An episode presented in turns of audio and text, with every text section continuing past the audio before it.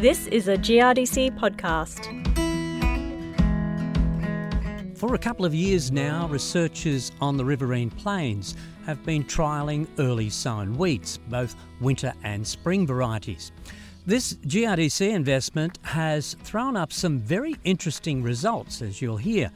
G'day, I'm Chris Brown. Right on harvest in 2019, I made a nuisance of myself at one of the trial sites at Yarrawonga on the southern side of the Murray. Michael Straight, a researcher from FAR Australia, showed me around the site and explained how they'd set the trials up and what they were looking for. I think it was understanding the, the management of longer season spring and winter type wheats and how they fit into the medium to low rainfall zone looking at different varietal factors, different times of sowing, how early in the season can we do it if we get a break, and how do we manage it then, the canopy, mm. after we get it in early and, and, and looking at certain varieties, managing that canopy, and basically how can we use a winter wheat sown early to almost equal spring wheat sown in the right time so we can spread our risk a little mm.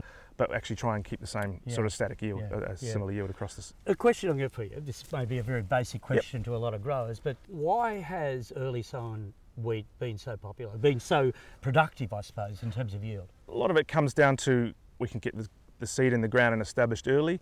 It can get its root zone established. It can produce biomass early, so biomass normally equals yield in this sort of scenario, and further south into the high rainfall zone, sort of that sort of concept coming from the high rainfall zone and then get it through that winter period and into spring. As long as we get spring rainfall, we can have that larger biomass producing grain in the end. Also, a factor in a lot of growers in this region is sowing early is logistics. Logistics, yeah. Size of properties are getting mm. bigger, operations are getting bigger. They want a bigger window so they can sow cereals, mm. canola, legumes if they have them in their program. So it's just a logistical factor too. Mm. And dry sowing and the faith to dry sow and to know that okay, it's going to come up. And I think that in the last sort of five years that I've been in this region, a lot more dry sowing in years like this, waiting for the break, get your program sorted out and you can put it in the ground and, and mm. move on. Okay, so you were looking at both the spring wheats and the winter wheats. Mm. Were you comparing them or just looking at them individually to see the best management practices for them? Definitely comparing them individually. So there's a two spring checks, if you will, two spring commercial types and this variety trial sown it as early as the 15th of March, mm. so really out of their window, seeing what would happen. It's almost a blue sky bit of a look for those as well, but then also putting them in their window, so the start of May, mm. and seeing if how that compare with maybe a, a winter sown on yeah. the 15th of March and, and, how they can compare side by side. But some of that blue sky stuff's quite interesting too. So yeah, well, tell me about that. What's yeah, what so, you find? So last year, no, two years ago, 17 I think it was, we, we get pretty good frost around here. You see it's pretty flat. Yeah. It gets pretty cold. Um, so we had Scepter and Cutlass sown on the 15th of March, flowering in June and July, oh, wow. basically being wiped out. Yeah. But then regrowth tillers, it's basically like a spring sown crop. So then it's basically resets the clock on it. We get regrowth tillers in coming through in July, flowering probably in a more suitable window mm-hmm. in late September. Two and a half ton, two and a half, three ton off a crop that we thought was just dead yeah. in July. So there's a couple of things like that. It's just like, well, you know, that you just wouldn't even think about. Yeah, and not and recommended. Not recommended, but is there options there? Is there, oh, okay, if we're getting them in in March and able for a window, what about grazing? Mm. They produce so much biomass early, they go through their growth stages so quick. Yeah. Could we just use it as a smash it, grazing, grazing, yeah. grazing, and, and then let it run? It? We haven't, no. Uh, we, we're actually looking at proper grazing varieties when we're yeah. doing the grazing trial, but that's, you know, that's something we could look, because it takes away the frost risk as well. Mm. You're getting rid of all that biomass, so there's nothing to be frosted in the winter, mm. and so then we can flower in our, in our normal sort of normal window and hopefully sort of minimise our frost risk. But yeah, there's a few things like that that would, uh, just sort of weren't even thought about when we started. What about the winter varieties? How far back did you go? So that was the same. So the 15th of, of March was the, the earliest we went with any of them. Yeah. And, and look, that's too early for a lot of them. It's probably the really the longest season types that were, that were suited best to going into the 15th of March and taking use. If we did have 10 or 15 mils of rain on the 15th of March, we could make use of it. But probably for the most of the Australian type winters, I'd say from the first week of April, really. And that's probably when they start to go better. Into the 15th of April is probably sort of the sweet spot. Yeah, and the flowering window. And the flowering window, uh, hmm. our vernalisation period is, is um, sufficient enough in that winter time, and they all reasonably stable flowering window then on the back end of that. When is that? So, so it depends. Last week of September into the first week of October is mm. probably around this region. With the with the slower ones, like what we're standing in front of here, probably pushing that out another four or five days after that. It's fairly predictable though. Yeah, pr- fairly predictable once we once, and that can be a good and a bad thing. Why is that? Oh well, if, if everything in your in your program's flowering on the same week, and we get a run of frosts, Yeah, of course. well yeah. then everything's going. Everything's going. But if we can mitigate it maybe with some slower or some quicker stuff, and we can see that this year. So Yeah. with Bennett this year, although it's been very stable in its flowering window and has been quite good in this project and topped the yields this year, it looks like the 20 days just before it was flowering, it was a little bit less mature than everything else coming into flowering, and we can see that we've lost a whole heap of Yeah. uh, tops of heads um, through frost. So that was the field day was the 24th of September. We were here. I was here at six in the morning. She was crunchy underfoot, and I was like, "Oh, that's not going to be very good." But everything else, heads were out, and they were.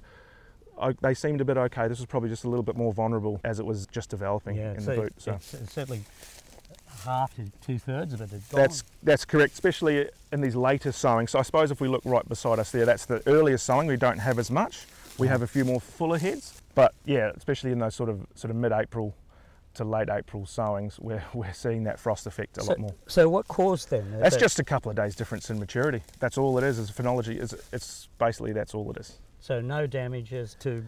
well, Yeah, very like- little damage. Well, because that that's the most sensitive period for the crop is that 20 days pre-flowering. Hmm. So if this is so four or five days difference to that, you know that's where we're sort of seeing those differences in, in damage. Yeah. Yeah. okay. yeah. So the advantages then of, of a winter wheat, what would you say? Here we've probably got a couple of options Mm. where like grazing's in the system, where you can get a sort of two bites of the cherry, if you will, and then even for a third option, as we we're standing in a paddock with that's full of hay. Yeah. So a lot of these, because they create biomass through the winter and they're a little bit later, you can actually make some decent quality hay. You can see varieties that don't have awns. That's seen as a, a benefit to hay consumers, Um, and we're seeing that with a few varieties, the pure winter types. And uh, we're lucky here we have access to hay markets, both north and south, and grazing's an option, and obviously taken through to grain as well. You trial the grazing. Has that had Yeah. an impact on yield at all? Probably the biggest lever we can pull is the grazing. Different scenarios, it has different effects. So if we get a heavy late frost year, we may be able to delay the flowering because of the grazing that gets us out of that frost window, so we may produce more grain where we've grazed. The two bites of the cherry thing is probably the biggest one, where we can actually take that biomass, put it into an animal, and we're not having massive yield losses. And I know the further south you go, the less yield losses you'll have from grazing, but here we're probably sort of in that point where we are finding slight yield losses from grazing, but not huge, you know. Of making it up. Yeah, what's with going with into with the animal. what's going into the animal. So yeah. Now you mentioned dry sowing. What have you found in terms of moisture needs at sowing here? The last two seasons have been a good case in point because to get these trials out of the ground and to mimic a break, we actually have to apply water on top, so 10 millimetres of Yeah. rainfall, if you will, through a dripper line irrigation at each time of sowing. And we've found that the emergence is always better when we get natural rainfall. And 10 mils probably just isn't enough. We can get it out of the ground. The emergence is just a little more patchy on 10 mils, say in March, than it would be in 10 mils, say on the 1st of May. And whenever we're able to jag natural rainfall at those timings, we've let it go from natural rainfall, and we've seen a much more uniform emergence. Probably just 10 mils is probably, it'll definitely get out of the ground and we'll definitely get a yield, but we probably need 15, I'd say. Yeah, there's definite differences there, and it's the emergence and the establishment, and that sort of sets you up. You need that to set you up Yeah. in these winter wheats. What about the spring wheats? Are they any different in terms of their rainfall or Um, moisture requirements? With the um, soil temperature early, they seem to be, be more vigorous because they don't have any vernalisation period or characteristics. They're more driven by photo period or um, temperature, or thermotime. So they just sort of race away, and there's a lot of, sort of vigour early from something sown on the 15th of March, even with 10 mil. Whereas a winter probably needs just that little bit more to get that even emergence. Mm. Yeah. What about establishment moisture? For the springs, we definitely need less establishment moisture than we do with a with a winter to get that sort of even establishment. But then again, with a winter, it doesn't matter if we don't get every plant come up because they like to tiller a lot more. Whereas a spring, you probably want every single one to come mm. up so we can then get a, a decent crop. Yeah, with something like we're standing in front of a pure winter, it'll tiller, we could get 9, 10, 12 tillers mm. off it during that winter period where a pure spring won't, won't do that. And Michael, what about around here? If it's you know get a bit of a dry patch after sowing, what is going to happen then? We've actually had the, well, the, the luxury of seeing that in the last two seasons. So our mid-March showing has been the only thing in, and obviously we've had really dry sort of starts to the season in both these two years, and we thought for all intents and purposes they were dead. And, and that was the aim of the project wasn't to go back and water them, it was to actually see what they did. Mm. And we've actually, you can see it as in front of you, like so the stuff from the 18th of March sowing was pretty much cooked. We didn't get any rain, natural rainfall until the, the 3rd of May.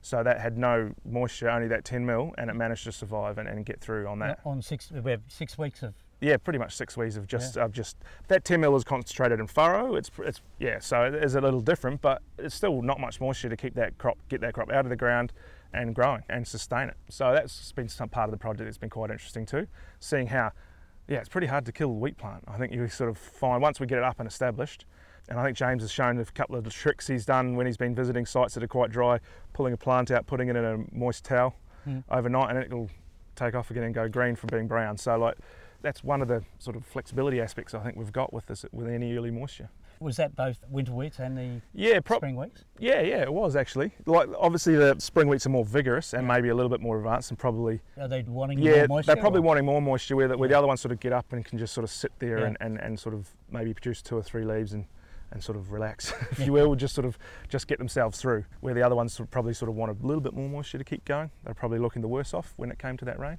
What were some of the other variables in the crop apart from time of sowing? Yeah, okay. So uh, in the next trial over there, where we're looking at the specific management, we probably we looked at uh, nitrogen timing, either up front or at stem elongation, probably where more likely a farmer would do it. You know, with these winters, is it actually better to give them that sort of establishment nitrogen early mm. to get them through that winter period if it is waterlogging or if it is cold, you know, like to really boost them through there and move it on. And that's sort of been up and down that variable, I suppose. It's not a massive lever. I think just the amount of nitrogen is the, is the key point. In our winter dominant system, I suppose, I think we're finding anytime we've got spring rainfall with that elongation application, we're outstripping the, the early nitrogen. And another variable in that trial would seed rate. So we're actually looking at that effect of seed rate. So down to 50 plants per square metre to 100, 150 and seeing are we getting differences? But the winters tiller out so much we probably don't see that. You know, okay, we're, we're 50 to 150. The seed rate issue this year was because we got some heavy rain just after sowing. We probably buried a lot of seed, so we got patchy establishment. But the last couple of seasons, we haven't seen massive issues with the seed rate effect, especially here into higher rainfall zones. As we move south down the country, it actually works to its advantage. So you, it tillers out more and more and more, mm. and you, yeah, you can actually um, make up your canopy that way instead mm. of having a, um, loads of plants with one tiller. Yeah. And other variables? And then also grazing on that trial as well. So that was sort of the third variable in that mm. trial. So a two grazing system. So like following what a grower would do with some lambs or sheep in the paddock. One early at tillering, taking off those new leaves, and then just before stem elongation at first node uh, GS 30, 31 around there, and then taking it down and then letting it go, sort of shutting the paddock up, if you will, after that. Yeah. And, yeah. FAR Australia researcher Michael Straight talking to me at a trial site in Yarrawonga on the mighty Murray River. And look, I've got to say, I have not seen so much hay being produced in my life as I did last summer on the Riverine Plains. Put it all together, and I think it would have rivaled the Great Wall of China.